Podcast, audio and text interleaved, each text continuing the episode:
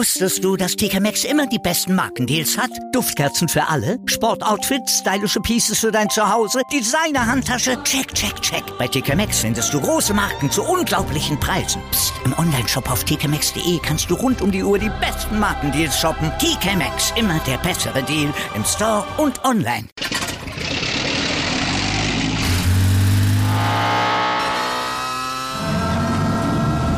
Von 0 auf 100. Aral feiert 100 Jahre mit über 100.000 Gewinnen. Zum Beispiel ein Jahr frei tanken. Jetzt ein Dankeschön, rubbellos zu jedem Einkauf. Alle Infos auf aral.de. Aral, alles super.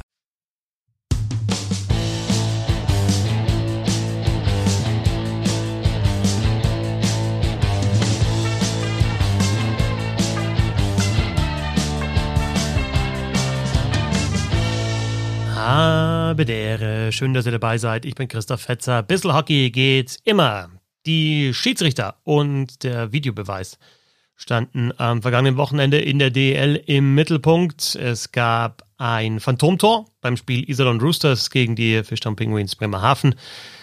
Der Treffer hat ursprünglich nicht gezählt, wurde dann aber über den Videobeweis doch gegeben, obwohl die Scheibe nicht im Tor war. Casey Bailey war der Schütze. Benjamin Hoppe und Roman Goffmann, die Schiedsrichter. Benjamin Hoppe hat sich selbst schon geäußert bei der Eishockey-Show von Magenta Sports, da über seinen Fehler gesprochen und auch die Folgen für ihn persönlich und die Gedanken, die er sich gemacht hat, sehr interessant, sehr hörenswert. Und ich habe mich mit Lars Brüggemann unterhalten, dem Leiter Schiedsrichterwesen bei der DEL und auch mit ihm darüber gesprochen, wie sie dann mit solchen Fehlern umgehen und was mögliche Lösungen sind. Und dieses Gespräch hört ihr jetzt. Ja, dann freue ich mich, dass ich den Leiter Schiedsrichterwesen der DL, Lars Brüggemann, hier im Podcast begrüßen darf. Hallo. Hallo, grüße dich.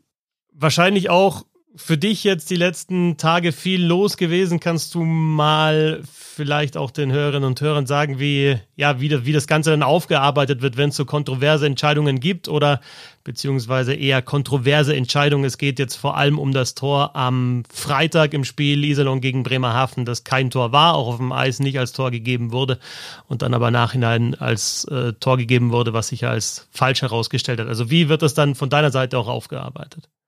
Ja, also erst einmal äh, im Schiedsrichterwesen hat man eigentlich immer genug zu tun.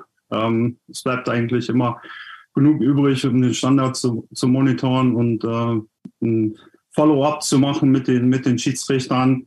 Aber natürlich, die letzten Tage waren schon äh, nicht sehr angenehm und auch sehr viel Arbeit. Wie du gerade gesagt hast, ähm, es fing eigentlich schon an, direkt nach dem Spiel ähm, kam aus dem Game Center schon äh, die Info, da ist irgendwas nicht äh, rund gelaufen. Und dann fängt natürlich die Aufarbeitung da erst einmal an ähm, wo war das Problem? Und das allererstes, äh, nach meiner Meinung, sollten sich immer erst einmal die Schiedsrichter äußern. Ähm, die wurden nach den Spielern sofort kontaktiert. Äh, der Sachverhalt erst einmal aufgearbeitet und ähm, ja, dann ging es dann an die Problemlösung. Ne? Dann äh, einen anderen Tag noch den Videobeweis kontrolliert in Iserlohn, alles, um alles auszuschließen. Ähm, und so zieht sich das dann halt die Tage hinterher. Kannst du dir erklären, wie so eine Entscheidung zustande kommt, jetzt in dem Fall von ähm, im Spiel Iserlohn gegen Bremerhaven, was ja dann wirklich auch im Video zweifelsfrei zu sagen, äh, zu sehen, dass es eben kein Tor war. Ähm, Gibt es so einen Haupterklärungsansatz, warum, warum die Entscheidung so gefallen ist? Oder Benny Hopp in dem Fall die Entscheidung so getroffen hat? Ja, also jetzt im Nachhinein, also abgesehen davon, dass es natürlich absolut bedauerlich ist, es ist ein menschlicher, menschlicher Fehler gewesen. Ähm, das, das, ich kann nachvollziehen, warum so etwas passiert. Ich habe das jahrelang am Videobeweis machen dürfen und die Situation am Videobeweis ist für die Schiedsrichter jetzt nicht unbedingt einfach. Aber abgesehen davon ist es natürlich auch keine Ausrede. Ähm, ja, es geht einfach auch um, das ist falsch interpretiert worden. Ähm, Sie haben ein Bild gesehen, wo der Puck hinter der Linie war, obwohl er nicht, natürlich nicht hinter der Linie war, weil er an die Latte ging. Aber in dem Moment haben Sie sich auch nicht die richtigen Fragen gestellt. Von daher ähm, kann ich nachvollziehen, warum das passiert. Aber wie gesagt, doch eigentlich sehr schwer.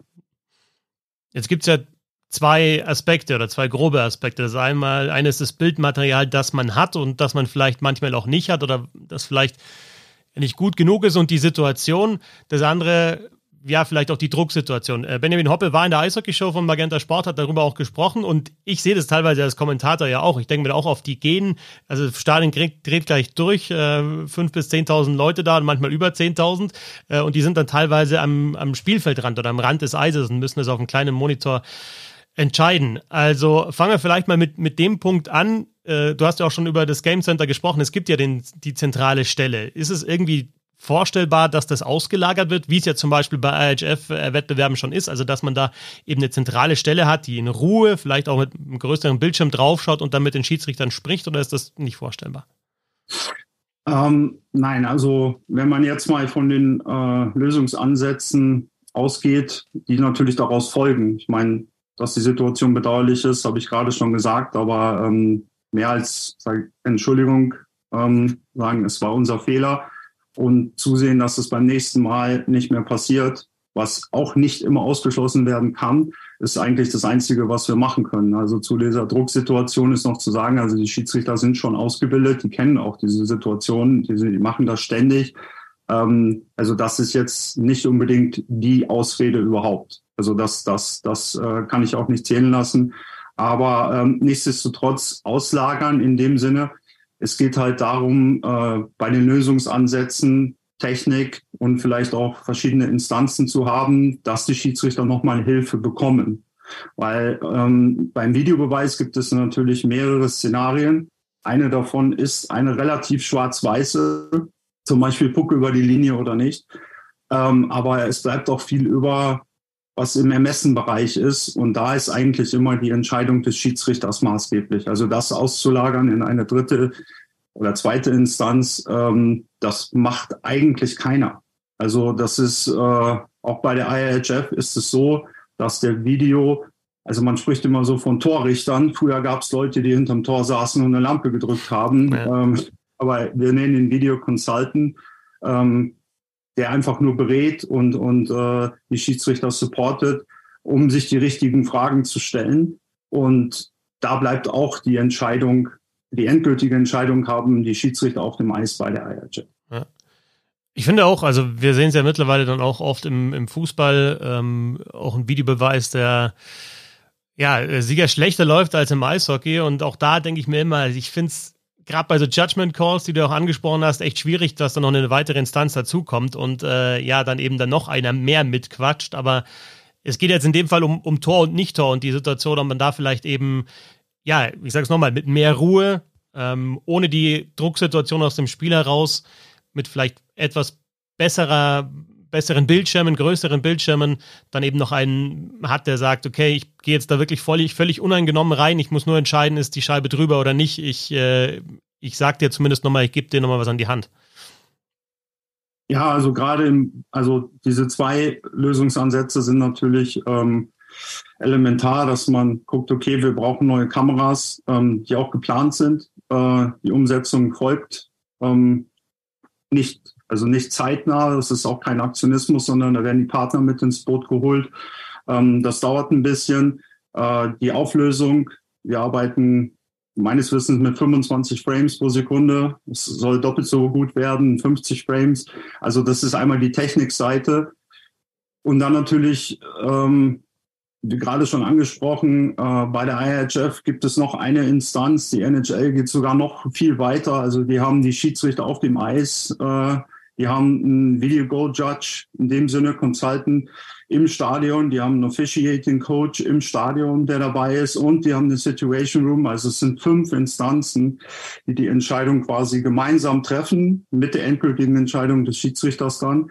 Und zurzeit ist es bei uns während der regulären Saison so, dass es nur die Schiedsrichter sind. In den Playoffs in den vergangenen Jahren war es auch so, dass immer ein Officiating Coach ähm, im Stadion ist und Kontakt mit den Schiedsrichtern hat und da zumindest eine zweite Instanz da ist, die gegebenenfalls die Schiedsrichter unterstützt und ihnen hilft, die richtigen Fragen zu stellen. Kannst du, wenn du die Technik angesprochen hast, sagen, wann das kommen wird oder für wann es geplant ist? Meines Wissens ist es geplant, äh, ich meine in der Saison 23, 24. Das heißt dann mehr, mehr Kameras, die auch noch besser zeigen können, ob, ähm, ja jetzt gerade bei, bei Tor oder nicht Tor, ob die Scheibe drüber war? Ähm, ja, äh, wenn es jetzt in diesen technischen Bereich geht, muss ich sagen, also das ist nicht äh, meine Abteilung. Das macht äh, bei uns Hockey Operations, der, der, der Spielbetrieb. Ähm, aber ich weiß, dass das definitiv auf der Agenda steht.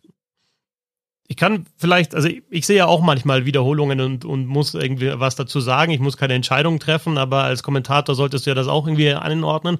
Und ähm, also ich kann mich tatsächlich auch ein bisschen in die Situation der Schiedsrichter hineinversetzen, natürlich mit deutlich weniger Druck, weil ich eben die Entscheidung nicht treffen muss, aber einfach Zeitdruck, ne? Und du musst jetzt was machen. Du hast jetzt nicht die Möglichkeit, okay, dann schaue ich, frage ich nochmal ein oder warte ich nochmal eine Stunde und schlafe vielleicht nochmal nach drüber, sondern es muss ja schnell gehen.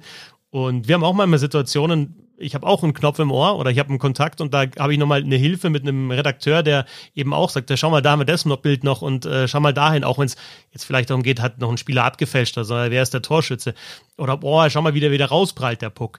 Ähm, aber auch selbst da muss ich sagen, ist es oft so, dass ich hundertprozentig oft gar nicht sagen kann, weil es wirklich so, so, so eng ist. Und da sind wir bei dem, bei dem anderen Punkt, dass selbst wenn du noch bessere Kameraeinstellungen wahrscheinlich hast, äh, bis zum gewissen Grad oder ab einem gewissen Grad musst du sagen, es ist nicht hundertprozentig nachweisbar, oder? Und da sind wir vielleicht ganz kurz dann doch beim Outdoor-Game, beim Spiel Köln gegen Augsburg, ähm, als die Scheibe ja bei manchen äh, Freeze-Frames drüber war. Hm, zumindest habe ich solche Bilder geschickt bekommen, aber ich habe dann auch gesagt, das reicht mir eben nicht, um das Tor zu, oder es würde mir als Schiedsrichter nicht reichen, um das Tor zu geben, weil es dann doch eher in den Bereich der Spekulation geht, weil du sagen kannst, okay, könnte sein, aber genau das soll ja nicht sein, dass man spekuliert. Ja, ähm, beim Outdoor-Game hat wirklich dann, glaube ich, auch die Übertalk-Kamera gefehlt. Ob die jetzt äh, Aufschluss gegeben hätte, ist auch nur eine Vermutung von mir. Ähm, wir arbeiten aber trotzdem nicht oder wir arbeiten mit dem Videobeweis grundsätzlich ähm, so, dass der Schiedsrichter eine Entscheidung auf dem Eis treffen muss. Also sie sind in Bewegung, sie sind auf der Höhe des Spiels, sie sollen sich, sie werden darauf trainiert, in die, in die beste mögliche Position zu gehen. Ähm, der Schiedsrichter war in der, glaube ich, bestmöglichen Position von allen im Stadion. Also er stand gut, ähm, hat die Entscheidung getroffen, dass es kein Tor ist und äh, hat dann natürlich auch ähm, die äh, Entscheidung dadurch, dass es nicht 100%ig aufklärbar war, ähm, bei keinem Tor gelassen. Und das ist eigentlich auch unsere Philosophie, dass der Videobeweis zur Überprüfung der On-Ice-Entscheidung benutzt werden soll. Und wie eng es ist und dass eben so ja, Standbilder oft gar nicht die Wahrheit erzählen. Da sind wir dann bei dem Punkt äh, Parallaxe. Das ist jetzt auch in letzter Zeit wieder öfter zitiert worden. Es gibt auch ein äh, Video der NHL aus den Playoffs, ein Tor oder Nicht-Tor von Sam Bennett von den Calgary Flames. Es gibt öfter mal wieder so Twitter-Videos, wie das halt gezeigt wird, dass du denkst, ja, die Scheibe ist drüber, da sehe ich doch weiß. Aber wenn sie eben nicht aufliegt, ja, dann kann das verzerren. Und wenn du dann wanderst mit dem Kamerawinkel, dann ist die Scheibe auf einmal über der Linie. Das heißt, äh, wenn du natürlich die Scheibe aufliegen hast auf dem Eis und dann zwischen Schwarz und Rot, also zwischen der Scheibe und der Torlinie, was Weißes siehst, also Eis, dann ist klar, die Scheibe muss drüber sein. Aber wann liegt schon bei so engen Entscheidungen die Scheibe wirklich mal komplett auf und du hast jetzt auch nichts, was sie irgendwie verdeckt und kein Schläger und äh, ja, sie trudelt nicht. Insofern, gerade bei den engen Entscheidungen gibt es vielleicht oft auch nicht das 100% äh, sichere Bild. Ja, ähm, also die Kameras, die Übertalk-Kameras sind fest installiert, klar. Die, die müssen einen Winkel haben, ansonsten verdeckt die Torlatte ähm, die, die Torlinie. Äh, deswegen hängen die auch in einem Winkel. Sie sind bei uns ähm, vor dem Tor und gucken ins Tor hinein. Andere Ligen haben es von hinterm Tor. Da ist allerdings das Netz im Weg und teilweise auch ähm, die Getränkeflasche vom Torhüter. Das sind so Kleinigkeiten, deswegen haben die Torhüter in der DL auch immer einen Getränkehalter und die, die, die Flasche darf nicht auf dem Tor liegen. Ähm, das sind so Kleinigkeiten, äh, worauf man dann achten muss. Und ja, wenn es, wenn es nicht eindeutig ist, sollte die Entscheidung auf dem Eis eigentlich bleiben. Und deswegen ist sie auch so wichtig, dass die Schiedsrichter eine Entscheidung auf dem Eis treffen. Ähm, bei Puck über der Linie sind es meistens schwarz und weiß Entscheidungen und da muss eigentlich schon gesagt werden, okay, man muss den Puck wirklich über der Linie sehen, um dann äh, ein Tor zu geben. Also von daher äh, bleibt immer, egal was wir machen, mit ähm, besserer Technik, ähm, vielleicht Unterstützung. Ich bin der festen Überzeugung, äh, wir sind besser geworden, was das angeht. Ähm, wir werden auch besser. Aber ich glaube, eine hundertprozentige Garantie ähm, wird es nicht geben. Lass uns zurückkommen zu diesem Spiel am Freitag, wo ja die Scheibe nicht drüber war und auch die, die On-Ice-Entscheidung ja richtig war. Ne? Also ähm, ist dann immer jetzt müßig darüber dis diskutieren, was hat äh, die Schiedsrichter geritten, die dann äh, zurückzunehmen. Aber irgendwas äh, ja, müssen sie dann eben gesehen haben, um zu sagen, okay, das war doch ein Tor. Ähm, jetzt gibt es das Thema Tatsachenentscheidung. Ähm, und deswegen gibt es ja auch keine Spielwiederholung, weil es eine Tatsachenentscheidung ist. Mich würde was interessieren, was tatsächlich für mich so eine philosophische Frage ist. Wenn man sich das Video nochmal anschaut, wird das eigentlich dann zu einer größeren Tatsachenentscheidung des Schiedsrichters aus seiner Sicht, weil er jetzt nochmal eine Entscheidungsgrundlage mehr hat? Oder würdest du sagen, es geht dann doch eher schon ja, in, in Richtung Regelverstoß? Weil ähm, das eine sind die Judgment Calls, ähm, da kannst du immer sagen, wenn der Schiedsrichter oder die Schiedsrichter so entscheiden, dann ist es eben so entschieden und das ist eine Tatsachenentscheidung. Beim anderen, wenn du ein Tor gibst, das keins war, ähm, ist es ja ein, ist ein Regelverstoß und deswegen wäre eigentlich schon ein Anlass gegeben, um das Spiel zu wiederholen. Hm, ja gut, also ich, da möchte ich jetzt nicht drauf eingehen. Also ich möchte nur jetzt äh, bei der Tatsachenentscheidung, wenn sie beim Video sind, es ist meines Erachtens ja trotzdem eine Tatsachenentscheidung. Es ist eine Entscheidung des Schiedsrichters, die er aufgrund der Bilder trifft. Und ähm, das, was, er, was Sie gesehen haben, leider falsch interpretiert, ist trotzdem eine Tatsachenentscheidung der Schiedsrichter. Also es geht ja nicht darum, dass da eine rote Lampe angeht und ein ähm, Elektronik sagt, äh, der Puck war im Tor, nicht im Tor etc. Also wie weit man das spannen kann. Aber für mich ist eine Entscheidung, die Schiedsrichter am Video treffen. Und deswegen sind es ja auch diejenigen, die die endgültige Entscheidung haben. Für mich ist es trotzdem eine Tatsachenentscheidung, weil es bleibt immer auch ein, ein, ein Ermessensspielraum dabei. Also Torhüter, Interference, ähm, Behinderung, ähm, da kann auch keine Lampe angehen. Mhm. Das ist, äh, das ist eine, ähm, eine Ermessenssache des Schiedsrichters. Wobei es jetzt in dem Fall ja also habt ihr ja auch gesagt von der Liga, ähm, klar zu sehen war, dass die Scheibe eben nicht drüber war. Insofern sagst du aber trotzdem, dass die, dass das Video dann oder die Möglichkeit, das Video anzuschauen, diese Tatsachenentscheidung sogar nochmal noch mal stärkt. Habe ich es richtig verstanden? Ja, also wie gesagt, es ist eine Tatsachenentscheidung der Schiedsrichter gewesen und sie haben sie einfach falsch interpretiert. Ja. Wenn du die, die, die technischen Möglichkeiten, die es da vielleicht geben könnte, schon angerissen hast, mit rote Lampe geht an, ist das irgendwie vorstellbar, sowas zu bekommen wie eine Goal-Line-Technology? Da muss man auch dazu sagen, äh, ist jetzt viel wieder um Chip im Puck äh, diskutiert worden. Da muss ich aber äh, vielleicht mal kurz einwerfen, ein Puck ist kein Ball, ist jetzt eine, eine relativ einfache Aussage, aber der Chip kann nicht, äh, kann nicht seine Position im Puck sozusagen feststellen und deswegen auch nicht feststellen, ob er über der Linie ist. Und ich glaube, da kriegen wir noch mehr Ungenauigkeiten, oder? Ähm, wie gesagt, die technischen Sachen macht eigentlich der Spielbetrieb. Ja. Aber das, was du gerade gesagt hast, ähm, äh, die, die Tortechnik in dem Sinne, wenn man Lichtschranken einbauen würde oder Sensorik, ähm, ich glaube, da kriegt man auch Probleme. Die Spieler sind auch, haben auch einen Sensor ähm, wenn ein Spieler im Tor ist oder ähm, ein Ausrüstungsgegenstand und wie genau ist das, wie weit geht das im, äh, im Millimeterbereich, ähm, dass ich glaube oder ich bin mir ziemlich sicher, dass die Technik noch nicht so weit ist. Und äh, ich, ich würde sogar noch, noch ergänzen, gerade bei der Goal-Line-Technology, also da haben wir natürlich auch immer wieder eine Fehlerquelle. Ne? Also, wir, also wenn wir im Fußball sind. Wir haben dann Kameras, die das irgendwie, also entweder haben wir eine Lichtschranke oder wir haben Kameras, die das feststellen müssen, äh, ist dann vielleicht wieder irgendeine Kamera verdeckt und es gibt da keine klare Entscheidung. Also weiß ich jetzt auch nicht, ob das die, die Lösung sein könnte. Ähm, am Freitag haben bei diesem Spiel Iserlohn gegen Bremerhaven äh, Benjamin Hoppe und Roman Goffmann gepfiffen. Beide waren dann am Sonntag auch gleich wieder im Einsatz. Goffmann, das ist natürlich dann ja doppelt und dreifach blöd gelaufen, hatte dann das Spiel Köln gegen Augsburg, als es wieder die knappe Entscheidung äh, gab. Hast du darüber nachgedacht, äh, den beiden eine Pause zu geben, um ihm vielleicht auch ja zu helfen, da Druck rauszunehmen? Oder sagst du im Gegenzug, ähm, ja, erstens gibt es diese Möglichkeit überhaupt zu spontan? Oder sagst du, nee, du vertraust ihnen und willst sie halt auch gleich wieder pfeifen sehen, um, um so halt wieder, ja, ihren Rhythmus sozusagen aufzunehmen? Also Vertrauen äh, ist natürlich von meiner Seite oder von unserer Seite in der Abteilung ähm, auf jeden Fall da. Ähm, sonst würden sie gar nicht auf dem Eis stehen in der DEL.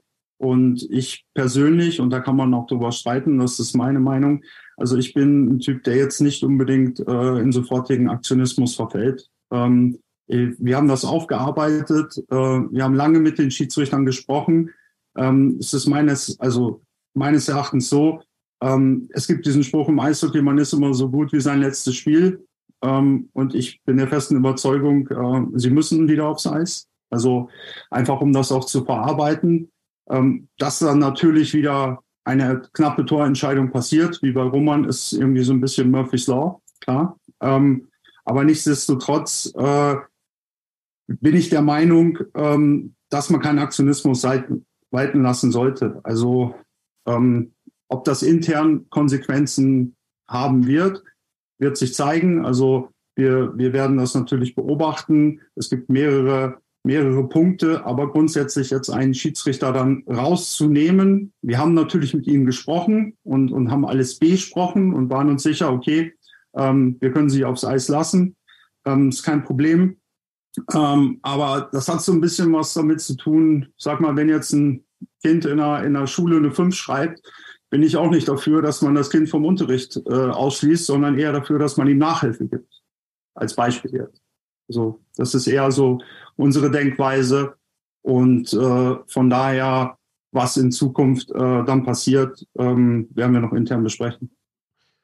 Kannst du ein bisschen Einblick geben, wie diese Nachhilfe ist, denke ich, ja, ist wahrscheinlich jetzt äh, auf Schiedsrichter bezogen ist, dann Coaching wahrscheinlich äh, das, das bessere Wort, wie das, wie das bei euch auch aussieht, vielleicht auch äh, jetzt abgesehen von so, von so großen Fehlentscheidungen, sondern einfach von, von kleinen Beispielen, wo man vielleicht auch relativ schnell mal erkennen kann, okay, hier wurde richtig entschieden, hier ähm, gibt es Bedarf, nochmal irgendwie nachzujustieren, äh, wie schnell da der Austausch auch bei euch äh, passieren kann und wie intensiv das ist? Ja, der ist, der ist relativ schnell. Ähm, nachdem es aufgearbeitet worden ist, wurden natürlich nochmal kurze Memos rausgeschickt an den Schiedsrichter. Ähm, Bitte achtet nochmal auf die und die Punkte, stellt euch die richtigen Fragen. Wie hoch ist der Puck? Ähm, seid euch sicher, bevor ihr zum Video geht, welche Höhe hatte der Puck? Haben es, welcher Schiedsrichter hat es gesehen? Stellt nochmal die richtigen Fragen, ähm, um solche Sachen dann in Zukunft auszuschließen. Habt ihr dann, also habt ihr, habt ihr eine, WhatsApp-Gruppe, in der das passiert oder funktioniert das über E-Mail oder wie, wie tauscht man sich da am besten aus? Wir haben ähm, ja, jede Menge Kommunikationswege, Telefon, WhatsApp-Gruppen, Videocalls. Ähm, also wir sind da mittlerweile auch schon gut vernetzt.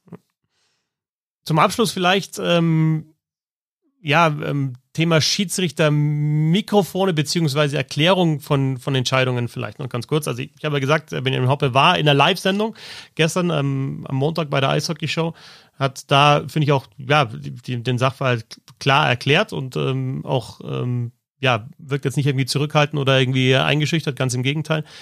Ähm, ich finde, dass es jetzt aus Kommentatorensicht ähm, echt schon, also merkt man auf jeden Fall, dass da in den letzten Jahren auch nochmal was passiert ist, was die Kommunikation in, in Richtung glaube auch so die nonverbale Kommunikation in Richtung Fans, wenn sie es verstehen, oder zumindest ja in, in, Richtung, in Richtung derer, die, die jetzt auf was warten.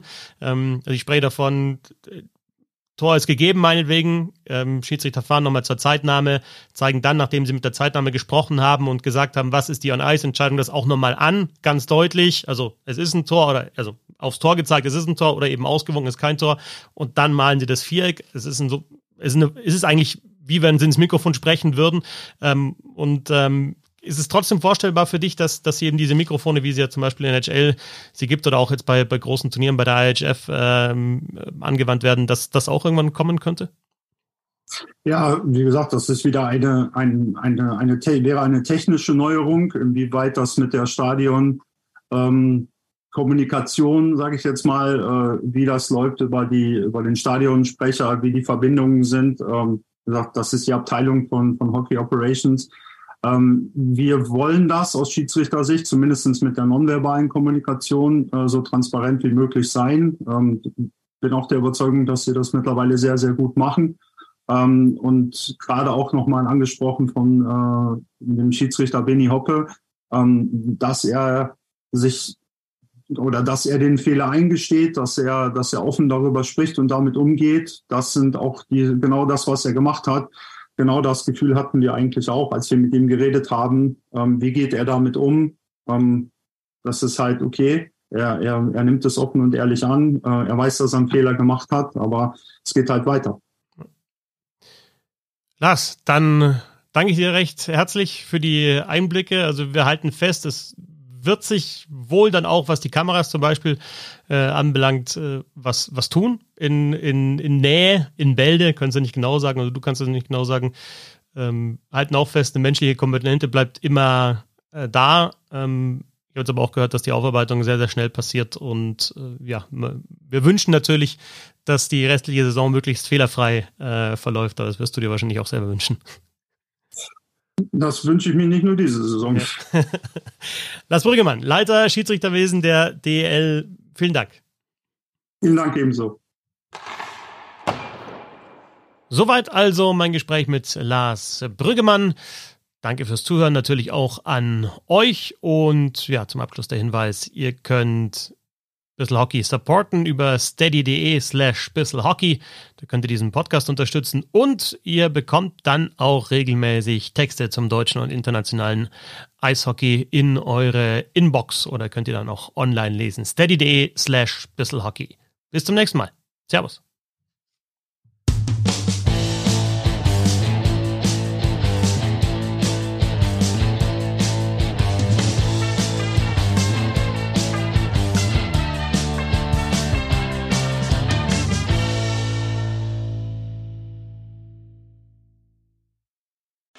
Live von Ihrem Toyota-Partner mit diesem Leasing-Auftakt. Der neue Toyota Jahreshybrid. Ab 179 Euro im Monat. Ohne Anzahlung. Seine Sicherheitsassistenten laufen mit. Und ja, ab ins Netz mit voller Konnektivität. Auch am Start die Toyota Team Deutschland Sondermodelle. Ohne Anzahlung geht's in die nächste Runde. Jetzt los sprinten zu Ihrem Toyota-Partner. Wusstest du, dass TK Maxx immer die besten Markendeals hat? Duftkerzen für alle? Sportoutfits? Stylische Pieces für dein Zuhause? Designer-Handtasche? Check, check, check. Bei TK Maxx findest du große Marken zu unglaublichen Preisen. Psst. im Onlineshop auf tkmaxx.de kannst du rund um die Uhr die besten Markendeals shoppen. TK Maxx, immer der bessere Deal im Store und online.